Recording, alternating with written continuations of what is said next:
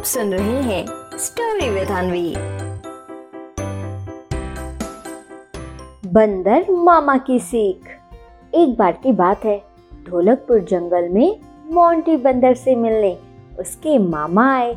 अपने मामा को देखते ही मोंटी बंदर बहुत खुश हो गया और उनसे बोला, अरे वाह, मामा जी आए मामा जी, मैं आपको देखकर बहुत बहुत खुश हूँ। मामा जी, आप कितने दिनों बाद आए अच्छा कोई बात नहीं मामा जी। चलिए, मैं आपको ना अपना ढोलकपुर जंगल दिखाता हूँ। और फिर ऐसा कहते हुए मोंटी बंदर अपने मामा जी को ढोलकपुर जंगल घुमाने ले जाता है।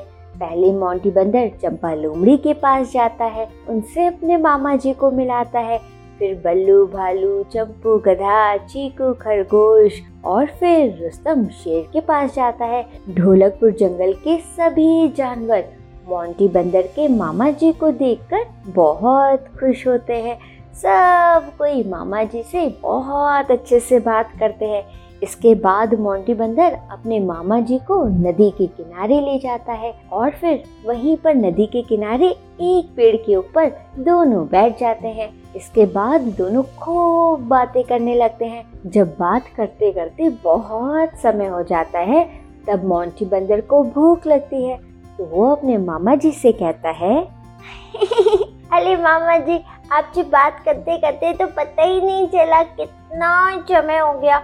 अब मामा जी मुझे ना बहुत भूख लग रही है तो क्या आप मुझे पेड़ की ताजी ताजी पत्तियाँ तोड़ कर देंगे? अब मोंटी बंदर की ये बात सुनकर उसके मामा जी उससे कहते हैं वैसे मोंटी बंदर मैं तुम्हें दे तो सकता हूँ पर अच्छा होगा कि तुम खुद ही अपने लिए पत्तियाँ तोड़ लो। अपने मामा जी की ये बात सुनकर मोंटी बंदर उनसे कहता है वैसे मामा जी मैं पत्तियाँ तोड़ तो दूँ, लेकिन मुझे अच्छी पत्तियों की पहचान नहीं है। अब मोंटी बंदर की ये बात सुनकर उसके मामा फिर उससे कहते हैं, देखो भाई मोंटी बंदर, अगर तुम्हें पुरानी पत्तियाँ खानी हैं तो तुम नीचे से खा सकते हो, और अगर तुम्हें ताज़ी ताज़ी नरम पत्तियाँ खानी हैं तो तुम पेड़ के सबसे ऊपर पतली डाली पर जा सकते हो और वहाँ पर तोड़कर खा सकते हो। देखो बेटा मोंटी बंदर, अब मैंने तुम्हें बता दिया है।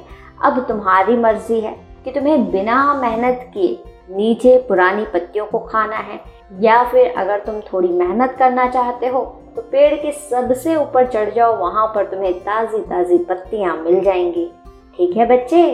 अब अपने मामा जी की ये बात सुनकर मोंटी बंदर फिर उनसे कहता है, मामा जी, मैं ताज़ी ताज़ी पत्तियाँ खाने के लिए पेड़ के ऊपर चला तो जाता, लेकिन मुझे बहुत डर लगता है मामा जी, कि कहीं मैं ऊपर से नीचे ना गिर जाऊँ।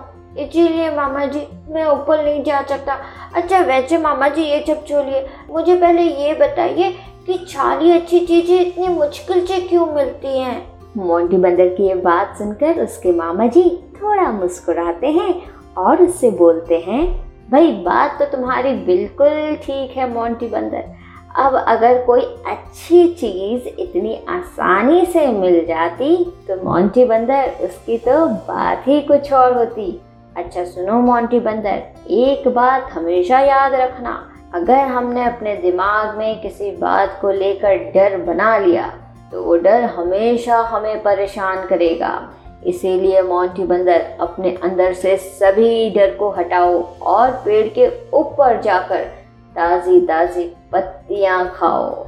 अब अपने मामा जी की ये बात सुनकर मोंटी बंदर अपने दिमाग से सारे डर को दूर भगाता है और फिर बिना डरे पेड़ के सबसे ऊपर जाकर ताज़ी ताज़ी पत्तियाँ खाता है। तो बच्चों, क्या सीख मिलती है हमें इस कहानी से?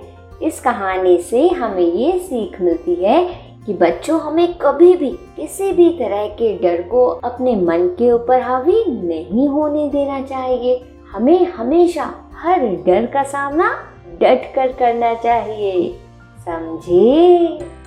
आप सुन रहे थे स्टोरी विद अनवी अनवी के साथ।